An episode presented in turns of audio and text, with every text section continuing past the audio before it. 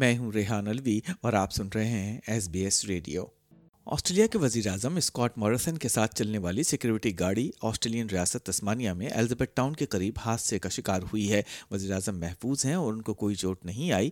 جمعرات کی سوپہر تسمانیہ میں ایک حادثے کے بعد وزیر اعظم اسکاٹ موریسن کی سیکیورٹی کے چار اراکین کو اسپتال میں داخل کیا گیا ہے۔ مسٹر موریسن کی فالو سیکیورٹی گاڑی الزبتھ ٹاؤن تسمانیہ کے قریب حادثے کا شکار ہوئی تھی۔ تسمانیہ کے دو پولیس افسران اور دو آسٹریلین فیڈرل پولیس افسران جو فالو کرنے والی گاڑی میں شامل تھے، مزید جانچ کے لیے جائے وقوع سے اسپتال لے جائے گئے ہیں۔ منتقلی کے وقت تمام افسران ہوش میں تھے اور دوسری گاڑی کا ڈرائیور زخمی نہیں ہوا۔ مسٹر موریسن کے ترجمان نے ایک بیان میں کہا کہ افسروں کے اہل خانہ سے رابطہ کیا گیا ہے اور انہیں ان کی حالت سے آگاہ رکھا جا رہا ہے۔ وزیر اعظم اپنی سیکورٹی ٹیم کی طرف سے فراہم کردہ تحفظ کے لیے ہمیشہ انتہائی شکر گزار رہے ہیں اور ان کی صحت یابی اور ان کے اہل خانہ کی نئے خواہشات کا اظہار کرتے ہیں۔ جمعرات کی سپہر کی انتخابی مہم کی تقریبات منسوخ کر دی گئی ہیں۔ وزیر داخلہ کیرن اینڈریوز نے ٹویٹر پر زخمی اہلکاروں کے لیے نیک تمنائیں بھیجی مزید معلومات کے لیے S B S dot com dot A U slash Urdu پر جائیے۔